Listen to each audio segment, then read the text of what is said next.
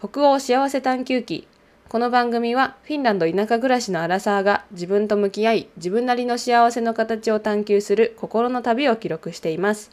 アラサーならではの悩みや日々のフィンランド生活での学びをリアルにお届けしております。はい皆さんおはようございます。さきです。こちら6月22日午前8時30分にお送りしております。えー、っとなんかあのラジオ局みたいな感じのオープニングから始まりましたが皆様いかがお過ごしでしょうか？えー、っとねこちらのあ最近私が読んだニュースについてをちょっといきなり紹介していこうと思うんですけどなんかねあのヨエンスであの昨日も言ってたかなと思うんですがあの嵐がね やってきております。で昨日嵐でした。でねあのここ2週間3週間ねもうずっといい天気で6月の多分2週目からは本当にいい天気でずっと25度ぐらいずっと晴れっていう感じだったんですね。でそして今日も長いですし起きている時間ずっと晴れというね素晴らしい気候でした。でえっと、朝晩は確かにジャケットも必要かなとかちょっと肌寒いかなぐらいなんですけどあのね本当に日中は半袖1枚で、まあ、暑いかなって感じる時もありましたけど、まあ、ほとんどねあのそんなあのめっちゃ汗かくとかそういうことでもなくあのすごいもう素晴らしい気候になったんですね。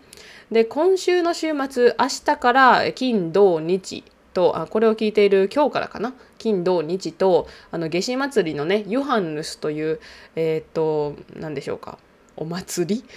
お祭りというか、まあ、の週末なんですよね。で金曜日はあの祝日になっておりまして祝、えーと金土日の3連休でまあ、ちょっとレストランとかは月曜日も休んだりするところもあるしあの私のね あのパートナーさんとかパートナーさんの家族とかはね月曜日までお休みということで4連休の週末となっております。でそれでですねえっと このね、まあ、ヨエスの地方はなんですけどあの毎回もう毎回あのだかもう私が多分このここに越してきてから3回目の夏かななんですけどこのねユハンヌスのね週末だけなぜか雨が降るということでね雨が降るかめっちゃ寒いかということであの明日からも嵐の予報でございます。はいなんでなんでしょうね本当に面白いなと思うんですけどピンポイントであの本当にこの週末だけ雨で来週からまた晴れマークなんですね。なんでなんでしょうね。よく分かりませんけれどもあの地元のねあの新聞にもそのような記事が載っておりましてであの私ねあのこのカルヤ来年というあのここはねカルヤラ地方という北カルカレリア地方というあの地域なんですけどその地元紙呼んでおりましてでこのヨエンスの地方のえ地元の新聞なんですけどそれとヘルシンキのヘルシンキサノマットっていうあの新聞を読んでるんですね。で、まあ、新聞とかデジタルで読んでるんですけどあのそれをねこうニュースを読んでいる時にあの結構報道の違いがあるなっていうことを感じておりましてであのヨエスの地域はですねあの特には地元の特化した新聞なので例えばどこどこにカフェがオープンしますそのオーナーのことについてとかねなんかそういう何でしょうかうん結構まあ、地元の例えばニュースとかもあるし例えば最近あの殺人事件があったんですけどねあの犯人はもう捕まっているんですけど殺人事件があったこととか例えば水難事故があったりとかそういう悲しいニュースもあるんですけど大体はこう地元の何でしょうね店がオープンしましたとか本当にね。あとは最近のうん例えば何でしょうねあカウパハッリというあのマーケットトホールがもうすぐオープンするんですけどそのことについてとかなんかそういうねあの地元に特化したこうのほほんとした ような地元紙なんですね。で、えヘルシンキの新聞も新聞というかニュースもあの今日読んでいたんですけどそれはあの公衆サウナについての記事を読んでいました。で、まあ、もちろんねそれもあのもちろん最近だったら政治のこととかもだしあの NATO のねことが話題になってた時は NATO のことも毎日出てたんですけどでも何でしょうねそんなこうなん日本と比べると結構まあ、明るいニュースというか、まあ、ニュースになることはね日々違うから明るいと一概には言えないんですけどでもこうゴシップとかが本当に少ないなということを感じています。で日本のねニュースを見ると、まあ、最近だったら私はね日本のニュースもよくチェックしてるんですけどまああのもっぱらの広末涼子さんの不倫の報道とかあとはあの私もあのめっちゃ好きやった人なんですけどあの永山絢斗さんのあの薬物の報道とかね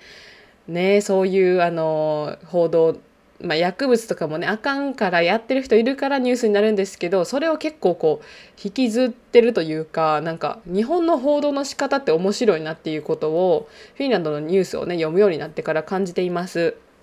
で日本のニュースもだし多分こうアメリカとかのニュースもゴシップ多いのでなんかアメリカっぽいなとも思ったりもしています。ねなんかこちらではそんなゴシップもないしまあそうですね大体ヨーロッパのことが記事になるのでであのその地元紙とかだったらねもう思いっきりそういうなんかニューオープンの店とかねなんかあのなんか記事ないないんかなって思う時はなんかねあのその辺の人にインタビューした記事とかねなんかそういうことをあのあの記事になってるんですけどそうですねなんか日本のニュースは結構こうなんでしょうかうーんなんか悲しいあのこう見ていてこううんって思うようなニュース多いなっていうことを感じたりもしています。まあ、でもねあのニュース見るとこうニュースがこうなんでしょうかバラエティみたいな感じのね要素も取り入れてるニュースがあるからこうニュース番組を見ているとあなんかエンターテインメント多いなとも感じるしなんか日本の報道の仕方は面白い面白いなって片付けたらダメだと思うんですけどでもこうフィンランドとの違いがねあって面白いなって思います。でフィンランドは最近ねあの、まあ、ちょっと暖かくなってきたからあの水難事故がね増えたりもするのでそれの換気とか注意喚起とかあとはねあの事故があったら事故ももちろんあるしででも天気のこととかはねよくニュースになりますね。はい、で最近はあの本当に老人ホームとかえー、っと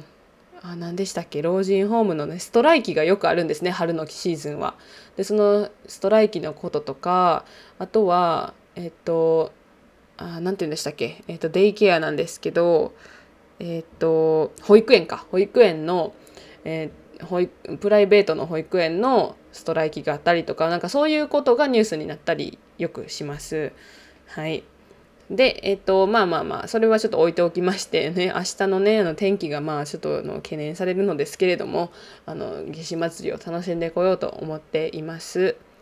で、えっと、今回は、あの、もうだいぶ前に頂いておりましたお便りをね紹介していこうと思っております。特に一つのお便りはですねあのこれ私がねインスタグラムでねあのやり取りをさせていただいた方からのあのお便りをね読ませてもらおうと思ってるんですけどあのこれ許可を得てるんですがあのこれ出していいですかって言うてであのずっとねあの紹介をしていなかったメッセージとなっております。でこれはねだいぶ前に多分6話目のエピソードだと思うんですけど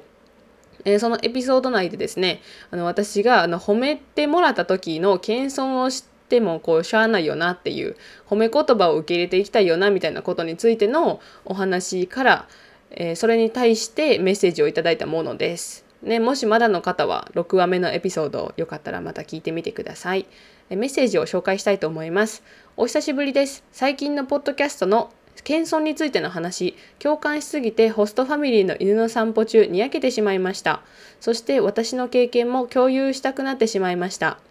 私も褒められた時日本人が出てしまうのですができるだけ少なくとも会話的に受け入れて可能であれば相手も褒めるというのが私の今の解決法というか結論です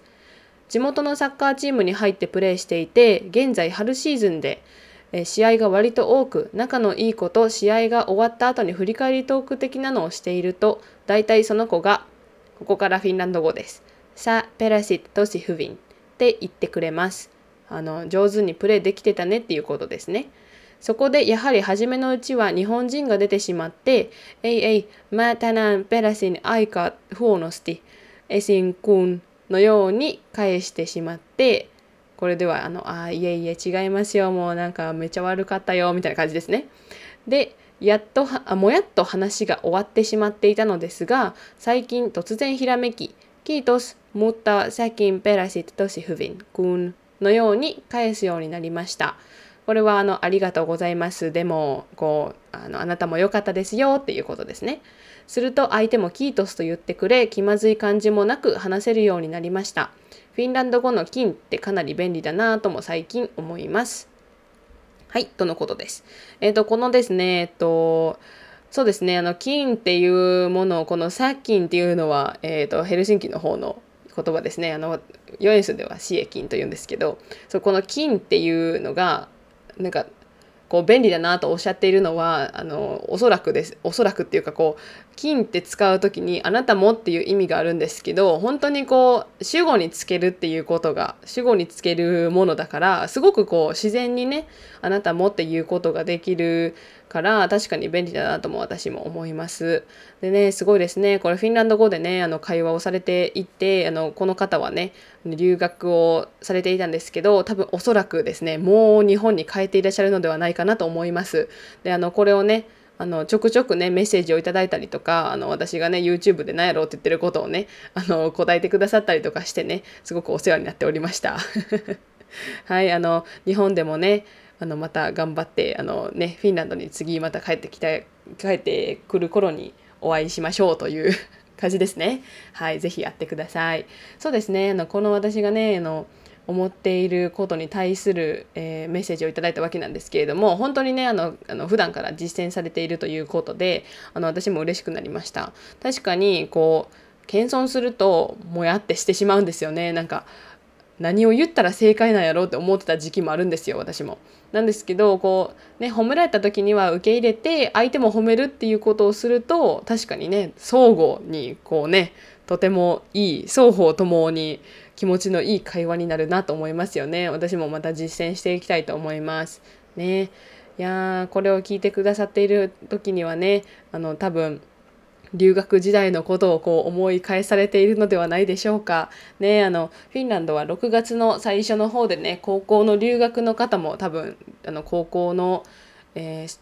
学期学年末がね6月の最初の週というか5月の最後の週というかに終わりますので、ね、そこからはあの、まあ、先生はね2ヶ月のお休みがあったりとかねあと生徒さんも2ヶ月ほど夏休みがあったりしてでまた8月からスタートするという形になっています。さ8月か9月かな？うんだと思います。大学は9月かな？高校は8月かな？だと思うんですけど8月まあそれぐらいだと思います。はいねえっと、それでね、まあ、あの皆さんねあのここにヨエスにいらっしゃった方もねあのほとんどの方がもう変えられているのではないかなとも思います。ねあっという間ですよね留学ってね。うん、でも本当にこのフィンランド語であの会話をされていてこう、ね、フィンランド語にまみれた生活をされていたということで、ね、なんか引き続きこうなんでしょうか忘れないようにね ね日本に行ったらこうフィンランド語に触れる機会ってもう本当にないと思うから。ね、でも今度帰ってあの帰ってくる頃にはね私も多分都会に引っ越しているだろうと思いますので 是非お会いしましょう。はい。ということで、えっと、もう一つのお便りを紹介していきたいと思いますが、いくつかにわたってお便りをいただいておりますので、えっと、一つずつ紹介していこうと思います。えっ、とね、メッセージ読みます。生物学的に何歳っていうのは体力上の目安になると思います。若い人の方がエネルギッシュで、えー、仕事も物理的に大量にこなせます。日本の年功序列に、ん？となる若者は多いですよね。年齢だけではなく人それぞれに自分のエネルギータンクの量も違います。もちろんエネルギーの要素も割合も様々です。固定概念や理想に執着しないのが大事ですね。でも世の中それにしかしなしがみついている人も多いという現実なのでしょうか私よく何のこっちゃって夫や息子に言われます。伝われ過去さきさんがおっしゃっていた好きなフレーズ篠田道子さんの「100歳あ105歳死なないのも困るのよ」って本があるんですがどうなるかわからないから最後まで生きられると書いておりま書いてありました。でえー、っとちょっと他にも読んでいきたいと思いますけどうんあこれもいいですね同じ方からです。えっ、ー、とね、ちょっと、ちょっとはしょらせてもらいますけど、前にテレビ番組でハワイ移住したモデルのリンカさんが、私100種類のイエスを使い分けて何とかしているっていうのを聞いて拍子抜けして気楽になれたのを思い出しました。上を目指せばきりがありませんし、語学学習は英語の永遠のテーマになりますね。コンプレックスをバネに成長したいですね、ということです。いや確かにねこのまずこっちの方からねあの答えて答えてっていうかコメントをしていこうと思うんですけど、えー、これはねあの私が年齢だけでこう判断してほしくないっていうかこう年取ること楽しんでいきたいなっていうことについてを話していた回です。で、えっと、確かにこう若い人の方がエネルギッシュだしあの仕事もね物理的に大量にこなせるっていうことはほん確かですね本当にこう若い人の方が体力的にね余裕があるというかねっていう人も多いと思うけれども本当に最近は私的にはこう実力社会になるべきだなとも思うしなんかね年年齢だけで判断してほしくないなっていう話をしていました。でこれねちょっとあのこれにまあ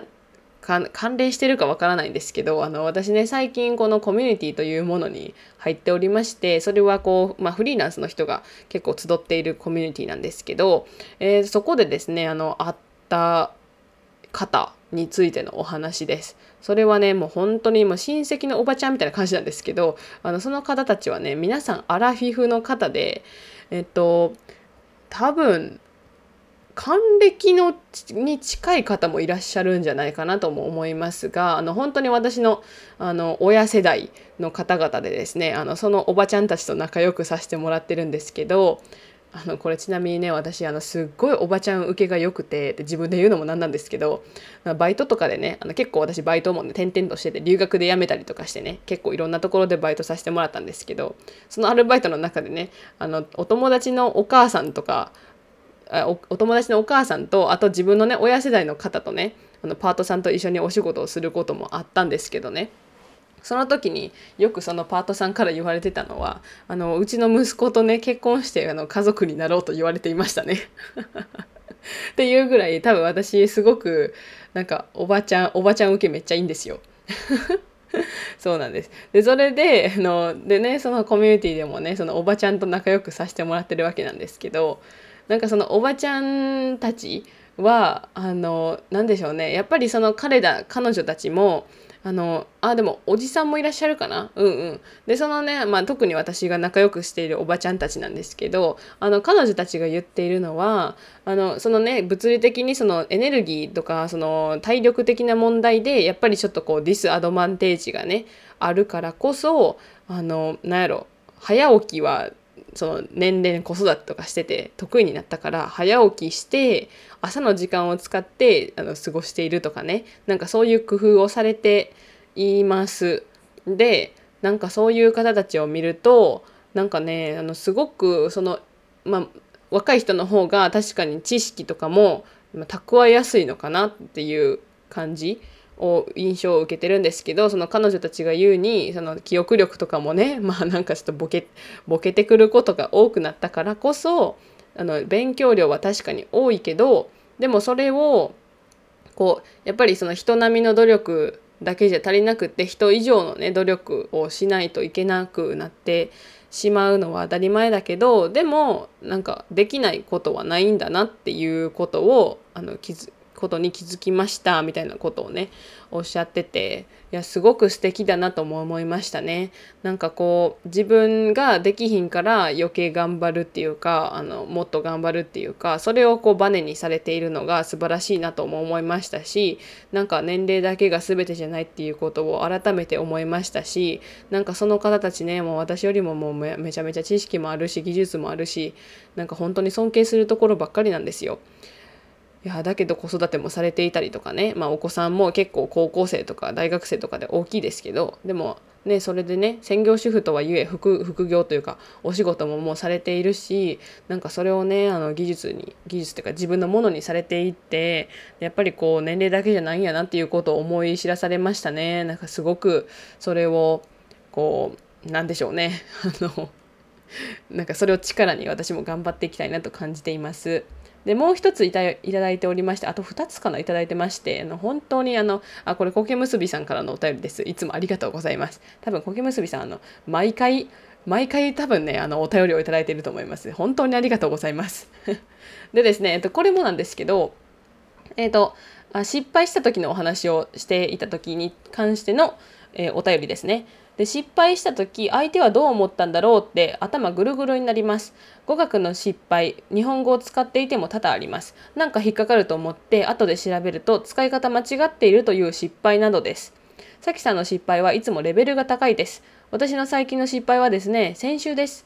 お気に入りのアンティークグラスを割りました。割ってみて本当に価値が分かった気がしました。取り返しのつかないことをしてしまいました。交通事故で誰かを失った気持ちでした。私の至らなさが残念でなりません。悲しくて好きすぎてお気に入りお気に入りの瓶に大切にしまっています。小壺のごとしです。捨てません。えー、母親に話を聞いてもらいお通夜をし立ち直りました失敗したから気づけたこと学んだことを死ぬまで生かして生きていきます強く思いましたフィンランドの環境に対応するのはめちゃくちゃ大変ですねさきさんはすごいことに挑戦していますまたあお話を聞いてまたはなまた元気をもらいましたえ失敗をしすぎないことですね。書道の先生、怖いけど、なんとか立ち向かえそうです。頑張ります。とのことです。えっ、ー、と、これはね、本当にもう失敗って種類が多いなと思いましたね。ね、あの、語学の失敗もあるけれども、確かにその、何でしょうね。あの小さいし失敗っていうかなんか例えばそのグラスもどうやって割れたかはわからないですけどなんかあ手を滑らしてしまったもうこれもま失敗といえば失敗かもしれないしなんかあの危ないところに置いてしまったとかねそういうことかもしれないしなんか失敗って思うことって結構その小さいことだけどあるありますよね。でこの本当にアンティークグラスあのね残念だったと思うんですけどねなんかこうなんでしょうか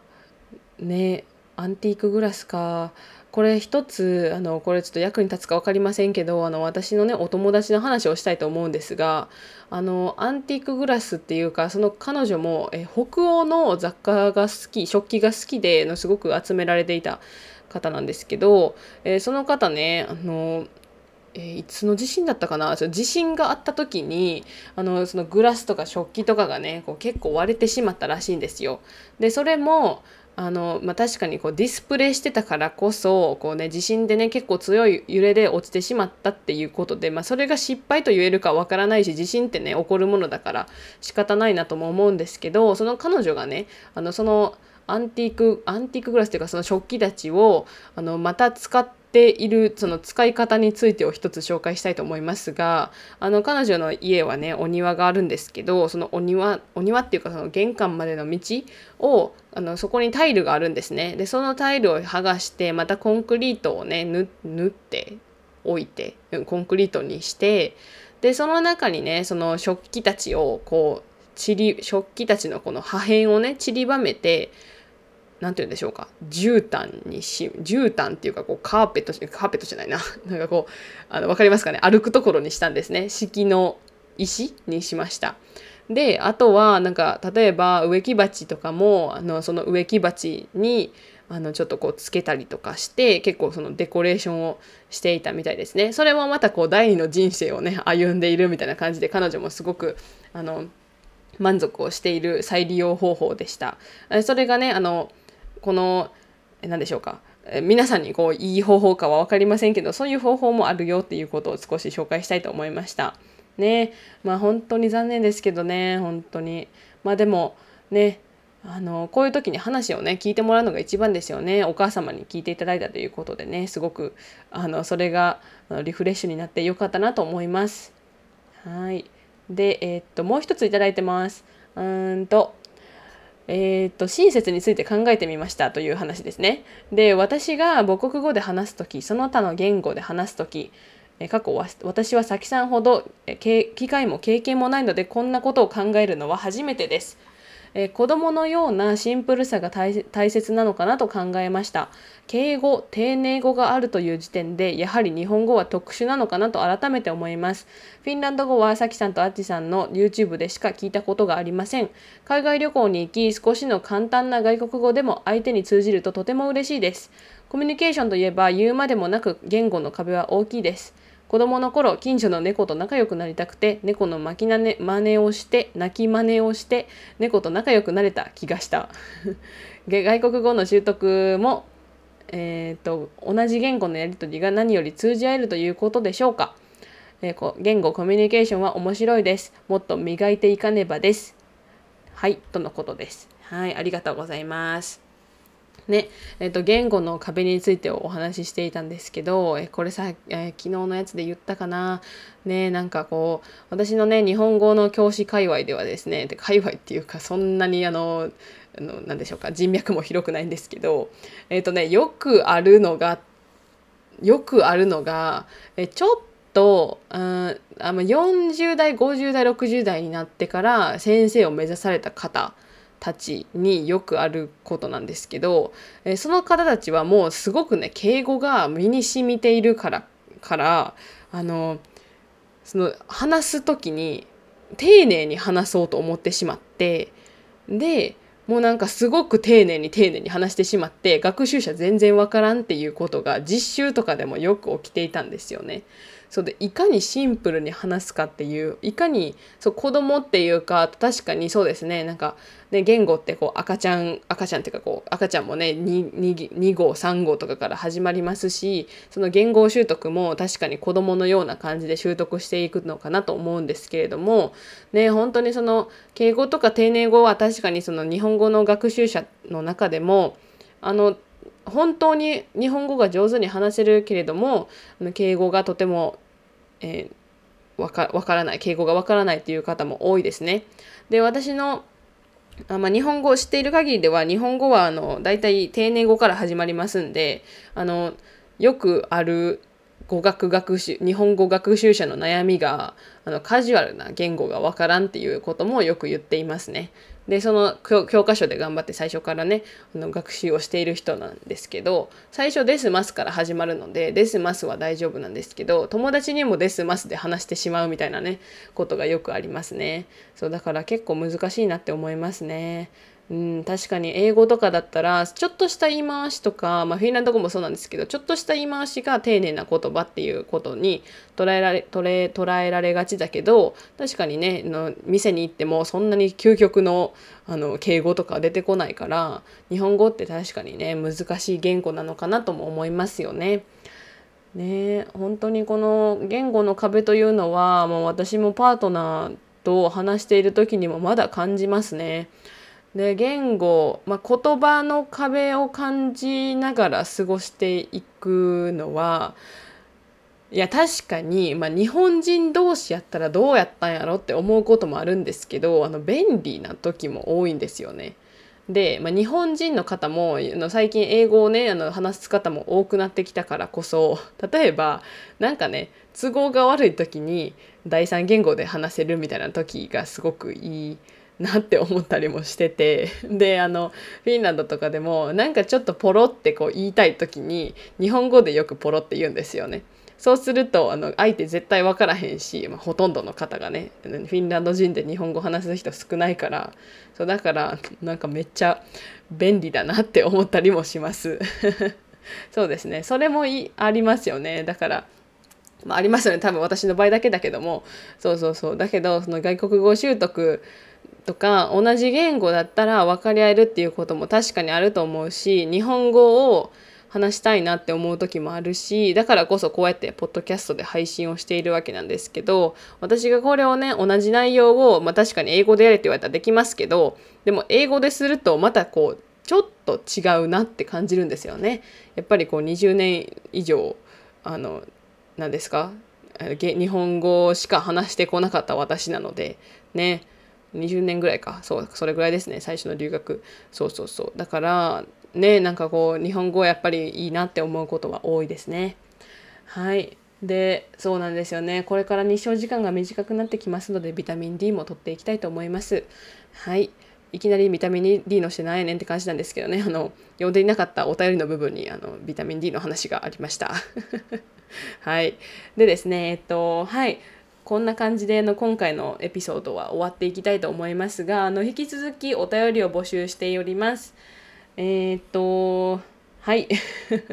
ねえっと一つあの読んでいないお便りは次の時に、えっと、質問も合わせてお答えしていきたいと思います。では皆さん素敵な週末をお過ごしください。